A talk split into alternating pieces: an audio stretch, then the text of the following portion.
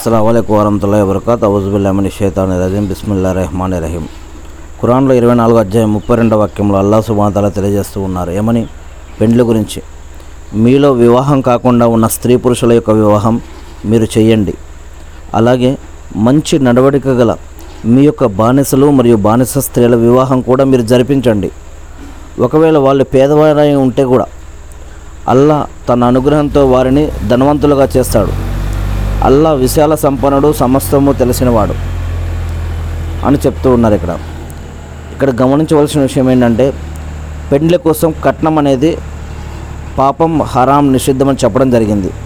దీన్ని ఇవ్వటం ఇప్పించడం అడగడం ప్రోత్సహించడం తీసుకోవడం కూడా పాపం హరాం అని ఇది దైవ ధిక్కారం అని కూడా ఇస్లాంలో తెలియజేయడం జరిగింది. ఇంకో విషయం ఏంటంటే పెండ్లి చేసుకోవాలంటే జాబ్ ఉందా లేదా అన్నది కాదు ఈమాన్ ఉందా లేదా అన్నది ముఖ్యంగా చూడాలి.